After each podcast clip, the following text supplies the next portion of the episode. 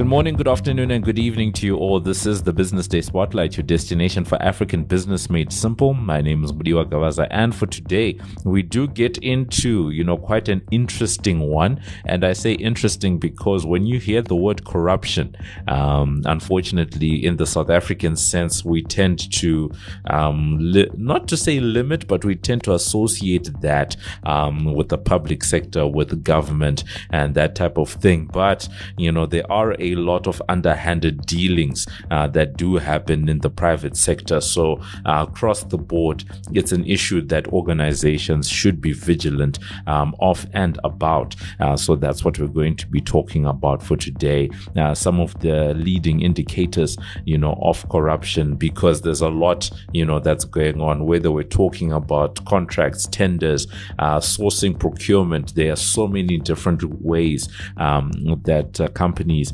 um, and organizations can be vulnerable um, to the to underhanded dealings, can be vulnerable to grafting, uh, can be um, vulnerable to corruption, can be just uh, vulnerable to crime, you know, that's happening out there. So that's the conversation uh, that we are going to be having today. How do people navigate? How do organizations um, navigate? How do employees navigate? How do leaders uh, navigate this, uh, you know, tough terrain? And to help us to deal um, with this, we are joined by Leon Steyn, uh, who is the CEO of uh, Dante Dio, and we're going to be just getting into that discussion.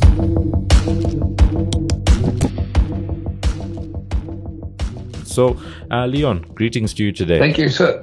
Pleased to meet you and welcome to your listeners. I think a good place for us to start is usually getting a sense of the organization before we get into the meat and potatoes of the discussion. So, as Dante Dio, maybe you could give us a little bit around, um, you know, the company itself and also what your interest is in um, when it comes to corruption. Yeah, thank you. So, yeah, Dante Dio is a procurement and sourcing organization. We are a consulting firm that uh, does work for the private sectors uh, as well as governments. We have several organizations in the world that we service, um, from big mining houses through to um, the South African government a few years ago. And given that we are in procurement and sourcing and that we're specializing in that as our, one of our core service lines, Dante Dio uh, has, has not only been affected by this and seeing it, you know, on, on the ground. We've, we've actually studied it. What to look out for when we see this thing, corruption happening in, in the marketplace. Besides that, Dante Dio is also um, in a few other service lines like uh, software asset management and procurement. Um, I think with that in mind, because you are specifically in the world of procurement, um, history has taught us, uh, especially when uh, people see some of the some of the hearings over the last couple of uh, couple of weeks um, around the government, when whether we're talking about state capture, and also at the same time in the private sector, um, a lot of the time when corruption happens, it is um, in the sourcing of goods and services. How do people pick the suppliers, um, you know, that they do? So maybe you could highlight for us, you know, some of the big uh, pain points when it comes to corruption. How does one even define um, corruption, you know, in that sense? Because some people will tell you that there's just a certain way in which business is done, um, you know, that others could actually um, interpret to say, but no, this is actually not correct or this is not right. Uh, so from a that professional lens, you know, um, how do you how do you see and view that? Corruption is is first of all, it's not an event. Um, it's a process. It's and it's it, it's a process that is fundamentally driven by greed, uh, and therein sits, I, I think, the key when you look at corruption. It is making excessive amounts of money with, by doing either little or nothing. Um, um, so if I have to summarize it, that would be for me the, the fundamental things. It's greed and it's little or nothing that, that, that the supplier or the, you know, the parties do. And it's a process. It's well orchestrated. It's normally not just a, a small event. Yeah, I suppose it does happen, but you know what? Um, I've not made, um, I've, I've not seen many of those things, um, uh, happening. It's more a case of, you know, it is, it, there's lots of uh, processes and, you know, one key or a couple of key individuals involved. And I've heard our president say in, the, in, in a few instances that corruption is not happening in the public or corruption is happening in the public sector, but the private sector is involved. And he's absolutely right. Um, it is, it's not just corrupt uh, government officials. It is you know, they're in partnership with somebody out there. So there's always two parties to it, at least. When it comes to that, how do people then protect themselves um, from getting embedded in some of these things? Um, simply because I mentioned the issue of culture um, early on because um, I think one of the things that people don't uh, realize or think about when it comes to uh, the issues of corruption is that if you have someone who is a corrupt CEO and their corrupt transactions, there's a whole line, especially if it's a large corporate, a large state-owned enterprise or a large government department, the entire lines, chains of command that have to lend themselves to whatever is going on because uh, you know a CEO or a CFO uh, can't just you know sign a check. It must go through um, you know the credit controllers. It must go through the procurement department. There needs to be people signing off on all of these things all along the way. So it becomes like a system or a chain. You know how do people protect themselves from becoming uh, part of a chain or you know ensuring that there's checks and balances along the way to just make sure sure uh, that they don't find themselves there. Yeah, uh, very true. And um, that's why we've, we've, over the years, when we've been doing these, these you know, deals, um, we found there are six leading indicators um, that, you know, each one of them individually does not constitute corruption. But as you progress through the process, uh, and these leading indicators become more prevalent, you know, warning flags should go up. Um, we, we look, we call it red flags. And like I said, individually, you know, they, they, they're part and parcel of the process. Um, one of the, the first one that, that we, that we've seen is where senior, senior people or, um, executives come with an instruction. And I'm not talking about your line manager saying, you know, please put a, a, a contract in place with, with a vendor. I'm saying it comes from an executive where you are normally not involved in, in, in their, their sphere of influence. It's one or two levels away. The CEO, the chief procurement officer, the financial executives, um, those, those individuals, they, they come with an instruction and they say to you, you know, we need to put a deal in place with, um, vendor. Uh, and it comes almost as a, let's say, a little bit of a surprise that um, one, you're getting that instruction from that level. And when it comes to that, can you maybe then walk us through some of the um, what do you call this? Uh, some of those uh, leading indicators. I think you've already given us that one um, around, uh, you know, getting an instruction from um, someone who is in a senior position or in, uh, in in a level above, you know, one or two levels above. Um, some of the others, and also at the same time, because you said each one of them doesn't necessarily constitute um, corruption. Is there a point at which, uh, because as you're walking us through them, is there a point at which um, someone can then say, okay, fine, we've seen two, we've seen three, okay, fine, this is now corruption? Or do we have to sit and, you know, wait to have all six together to say, okay, fine, this is now, this is now actual corruption? Yeah. Um, well, we've spoken about the first one that, that we've, that we've identified. Um, you know, getting instruction from a senior individual. Uh, the the next indicator that we normally look for, or that that that we should be aware of, is when these uh, executives or the vendor comes with um, some ready-made commercial deals for you. So they, you know, the executive would say to you, "Cool, let's put a deal in place with X vendor, or we need to put something in place with these guys." And these are the terms that we need to, that, that we're going to do the transaction with. So it's, it's almost prepackaged, um, instant commercial deals and, and you have very little leeway to, to deal with these things. Um, but here, well, one of the key things that any procurement person should have in his toolbox is a benchmark and he should have the, the ability to, to evaluate that, you know, the commercial deal against that benchmark. Uh, and, and also look for alternatives. You know, I've said to so many people that procurement, one of the key functions in procurement is to build options. You, you have to have options. And if those options are taken away and you are faced with, you know, the third indicator that we look for, you know, a, a pre-selected vendor, um, then red flags really starting, should be starting to go up. So you, you get that instruction to say, these are the deals, you have to use this vendor, um, it comes from somebody, then I would say you've, you've already started moving into the realm of getting very suspicious. Um, even though you've only seen three of them, I, I think you should really be looking at it suspiciously uh, as a procurement professional. The, the next component to this that we look for uh, is uh, uh, it becomes a crisis. Um, the vendors or the, the, the vendor puts unreasonable timeframes together. That's normally the first thing that we see. You have only a few days or a week to put things in place.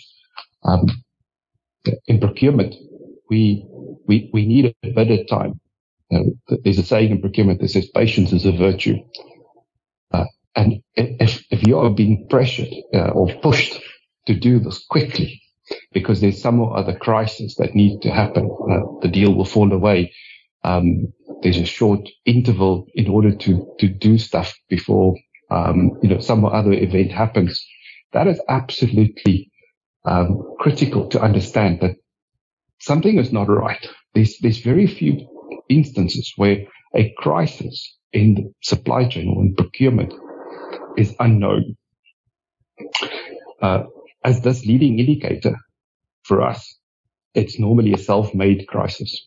Um, it's either left very late, um, or um, it's it's it's not known. The market is not aware of it. I'll give you an example, um, and I think it's it's a it's it's a worthwhile example. Cynthia Stimpel, the, the, treasurer of SAA, wrote a fantastic book.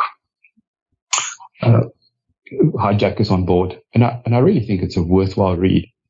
In that book, you will see how the crisis was created in order to push through the transaction at record speed, um, and how she was pl- how she was placed uh, under pressure to get it done. You know, by saying uh, you don't need to um, or, or, we have to get this done fairly quickly. You know, there's, there's, there's, there's not a lot of options available to us. And it became a crisis. Um, the funding crisis that the SAA had. Uh, perhaps Leon, as uh, you know, as you're getting through um, these lead, leading indicators, I wanna just touch on. I think it was the second one that you that you what you call this um, that you brought out just now, and I think and the reason why I'm highlighting that one is because it, uh, what you call this, it seems to touch, it seems to touch on uh, the other ones that you then, you know, mentioned, you know, such as going into a deal, um, you know, with pre-selected terms, you know, or having specific suppliers, etc. And that's the one about, uh, you know, bypassing procedures, best practices, etc.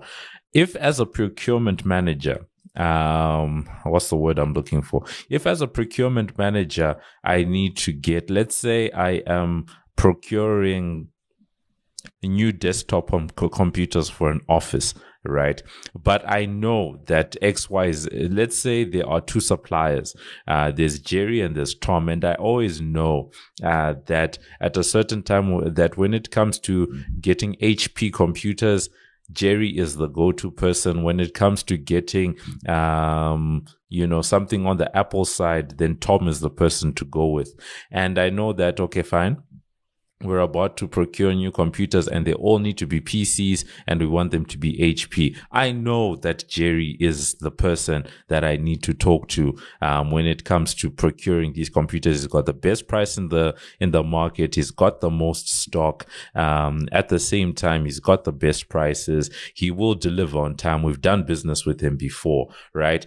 Is it really necessary? Because I know these are some of the things that people will say. Is it really necessary to go through some protracted, um, you know, procurement process, you know, tendering, you know, going through a whole, we're going to be searching for the best suppliers, um, getting our options on the table, etc. If intrinsically we know that Jerry is the go-to person when it comes to this and we have an account with him, he's given us favorable terms before and all of that, because I know that in a lot of businesses, um, business people are looking for uh, trying to do things as quick as possible at the least cost, uh, right? So with all of that in mind, why bother going through? Because I understand the reason I'm bringing that up is because most of the time I think the practicalities of doing business on a day to day basis uh, tend to sometimes overtake uh, some of the checks and balances uh, that uh, would normally be there to prevent uh, some of the corruption that we're talking about. Yeah, I, again, there are times and places where you need that. You know, procurement at a very high level have, have two legs. The one is tactical procurement. The other one is strategic procurement. What you're referring to is pretty much tactical procurement. It's a commodity that you buy. Um, it's, there's, let's call it less complexity in it. It's high volume normally. Um, and it's uh, all the factors are known. You, you, you can look at, you can walk into incredible connection where you can walk into the shop, a shop, and and and look at the price of of a particular product and get a feel for what's the benchmark. And and in an organization, there's absolutely nothing wrong with having preferred suppliers. You know, business is, is a trust relationship. You you need to to to build up trust with your vendors, your suppliers. Yeah. And, and therefore, there's nothing wrong with working with specific suppliers. However, when you start paying excessive amounts with no justification, when you need to buy a whole host of things for no particular business need, i.e. you sit with a whole warehouse full of Apple Macs or HPs in your example, and yet your organization don't need that, then, you know, it's a problem. You know, following that process, that there is a need for emergency procurement or, or where you don't follow the, the, the, the, process in its, in its detail. Um, great example is when we had the riots last year. Organizations had to make fairly quick decisions in order to perform that, that, that, that purchasing uh, process. It's tactical. It's not strategic. Uh, you need it in order to sustain and retain your business. It's, it's, yes, it might be a crisis, but it's no, you, you know what's going on. It's when it suddenly becomes an unknown and it is, you know, com- combining it with some of the other factors, i.e. extreme pricing, that it becomes suspicious. Um, we've seen instances where vendors exert their influence to, to retain business or to sustain business on their side. It's not corruption. Definitely not. Is it, is it, is it ethical? Well, that's a totally different discussion. It might not be entirely ethical uh, from a procurement or a supply perspective, but it's definitely not necessarily corruption. You know, they use their influence, but it might not be corruption per se, i.e. they, they take stuff, they, they act on that greed and, and they, they, they're getting money or remunerated for things that is frankly unfair. And the other one, you know, when it comes to, you know, all of this, I'm glad that you gave us that distinction between uh, tactical versus uh, strategic procurement, because I guess it helps us to delineate in our minds uh, the different um, aspects, at least in a practical sense, of what goes on in uh, certain procurement uh, processes, uh, especially when you then find yourself uh, paying the excessive prices because you know that you know that then uh, doesn't make sense.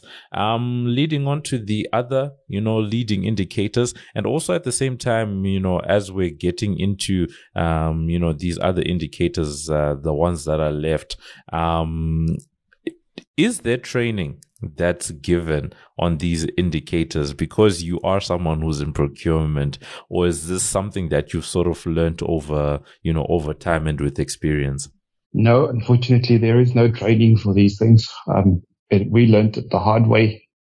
Um, I was blessed that I had a a good mentor when it came to these things uh, in government. It's a gentleman by the name of Schalk Human.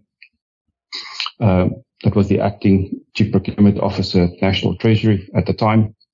Um, and he sort of, let's say, highlighted some of these things from time to time in discussions. You know, he would ask very pointed questions. So it is, he sort of started the thinking in terms of what is going on, uh, in, you know, in this space, in corruption. How, how do you see that? And a lot of credit should go, should go to him, um, for, for making it more visible to people like me. But I think we can do with some training, definitely. Uh, uh and I think this is the reason why we are, as Dante Dio, coming to the market and saying, guys, let's think about this. You know, let's, let's at least put some indicators, some leading indicators together that, that guys that are, are, are there to do the right thing can can use in a toolbox to spot it uh, uh, and make a difference. And uh, one of the things that I'm very curious about is um, the private versus public sector dynamic. Um, like I said at the beginning, um, when people hear corruption, they normally associate that word in South Africa uh, to the public sector. But from what you can see, in your own uh, what do you call this? In your own experience um where is it is it is it really that there's that much more corruption that's going on uh, on the side of the public sector? Or would you say it's just happening across the board? Is there actually more graft on the side of the uh, uh, of the private sector? I don't know if there's more graft on the private sector or less, to be honest with you. Um, I think the only difference is, is that in, in, the public sector, uh, you are forced to to make more things known to the public, and therefore it is potentially a lot more uh, visible and public. But in the private sector, there's definitely corruption happening. It's it's you know companies just don't want to wash their dirty laundry in public, so they will they they will deal with it and they will deal with it harshly but it, they won't necessarily go to the market and, you know, to, uh, and to the media and say there was corruption. We do see it though. Um, you know, Steinhoff, I think is a great example, um, of corruption and the way that, you know, that sits at a different level because that were from what allegedly accounting fraud that's happened there, but it's corruption nonetheless. You know, things, there was deals done that made it happen. Um, there are, um, yeah. Other examples that are well known recently in the private sector that, that, that is, that's also clear. And, um, you know, even in the spheres where we work, there's a partnership between the private and public sector organizations when it comes to corruption. Corruption doesn't happen between um, state-owned organizations. It happens between um, you know, a private individual and somebody else. And that somebody else might be a big corporate. Um, it might be um, a state owned enterprise. It might be a, a, national government or a municipality. Uh, it could also be between an individual and a, and a household. So corruption is unfortunately all around us. And therefore, you know, even in your personal capacity, it's worthwhile to, to take some of these indicators and, and be attentive. You might be um, phoned up by somebody in a bank saying, yeah, you need to, I don't know, invest your money and you only have an hour to make a decision. You should have huge amount of red flags going up in your head by just that one simple action putting you under pressure. And I think that is for us the last indicator. If the pressure becomes unbearable, you are being placed under enormous pressure, then you should be uh, flagging this to somebody. As we come to the end of the discussion, Leon, um, I'm curious um, about something, and it's actually the reason why I asked about um, whether there's more or less happening in the private and uh, public sector, uh, because of that interaction that does happen. To say that um, private sector players tend to rely on a lot of public sector uh, business right? Uh, you know, for, for, for steady revenues. At the same time, government does a lot of business with the private sector because, you know, you need a lot of suppliers to, you know, to engage in and do the business that you do. But what I was then curious about is sort of bringing all of the leading indicators that you've, you know, given us is to say on, on a general level, which of the leading indicators are the most prevalent? And then a sub question question to that is between public sector and private sector players because they are oriented in different ways, right? Um, which of the leading indicators tend to be used uh, more, you know, depending on who you're doing that business with? Well, I think the last one that I've mentioned is, is an indicator that should be very carefully analyzed by by um, procurement professionals. It doesn't matter whether you're public or private if you're under enormous pressure to get stuff done, and I'm not talking about making a deadline. I'm not talking about a vendor saying, well, the deal will expire at the end of the week or at the end of the month because they, they need to make um, their revenue targets, you know, their, their quarterly revenue targets. I'm not those, those, that's pressure that you should be familiar with every day uh, doing doing business. I'm talking about pressure from the senior executive saying to you, this deal must be done yesterday. Um, and you have to use this vendor. Normally that pressure builds up like a pressure cooker. You know, they start both by putting time as a pressure down. Then it becomes threatening in the sense of disciplinary actions. Uh, it, it, in the, in the public sector, it could go as far as death threats that if you don't do it, you know, there'll be some serious consequences for you and your family. That's the kind of pressure that I'm talking about there. And you know, when the pressure is undue, unreasonable, and unnor- you know, not normal, then you should be looking at it. The next, you know, one that's more that's most prevalent for us is when they expect you not to follow the process. That you know the the the normal source to contract process that your organization or the the organization have where they want you to cut corners and not look at it from that perspective. As well as, um, you know, like I said, the ready-made commercial deals and a, and a short list of vendors. I think those four are leading indicators is what should ultimately be the, the, the pinnacle of the indicators. If you see all of them, then it doesn't mean there is corruption but you should be very suspicious that it's there. So that was us. We were talking to uh, Leon Steyn, uh, who is uh, the CEO of uh, Dante Dio. They are a, a procurement company, and he was uh, bringing um, his years of experience in the public and private sector, uh, doing business with both.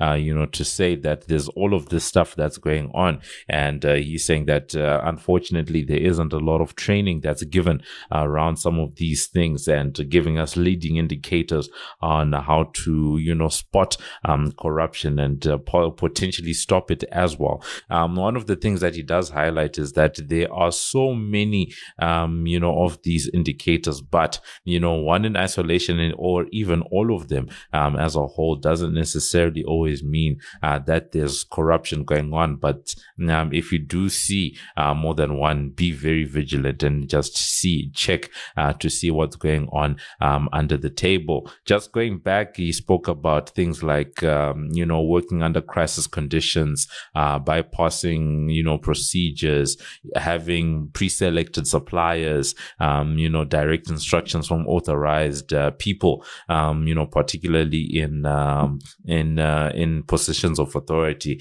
Uh, but one of the big ones that he does highlight and the two and uh, the big one that he highlights is pressure. If you find yourself you know working under enormous pressure because he says there's general pressure when it comes to doing business but if you find yourself working under unusual pressure to fulfill uh, you know a certain deal then be careful of about that one. And then at the same time you know uh, also be careful you know where people say that you should bypass um, you know the normal procedure of getting things done uh, that's usually a big red flag. So that's been it. Leon, thank you so much for being with us today.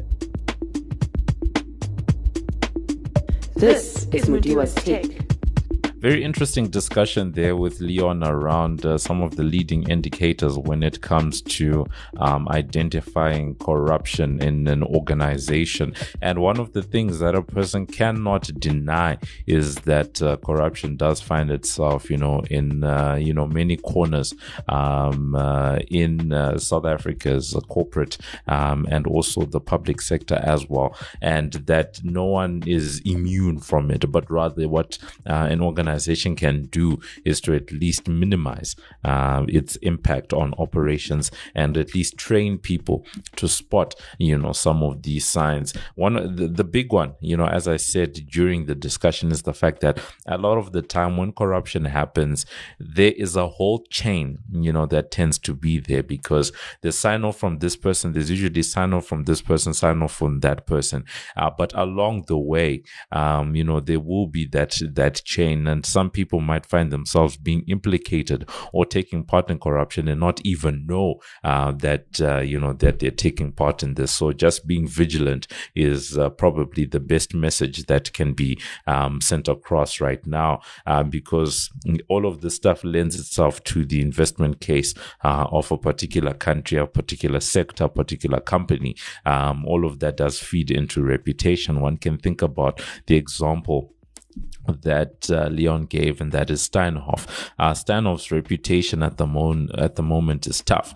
Um, they've actually been performing all right. You've seen uh, some pickups in their share price, etc. But that reputational damage that comes from you know corruption or being found being guilty of underhanded dealings is just something that is very hard to take away, very hard to rub out, very hard uh, to stamp out. So you'd rather mitigate that uh, before it actually becomes an issue.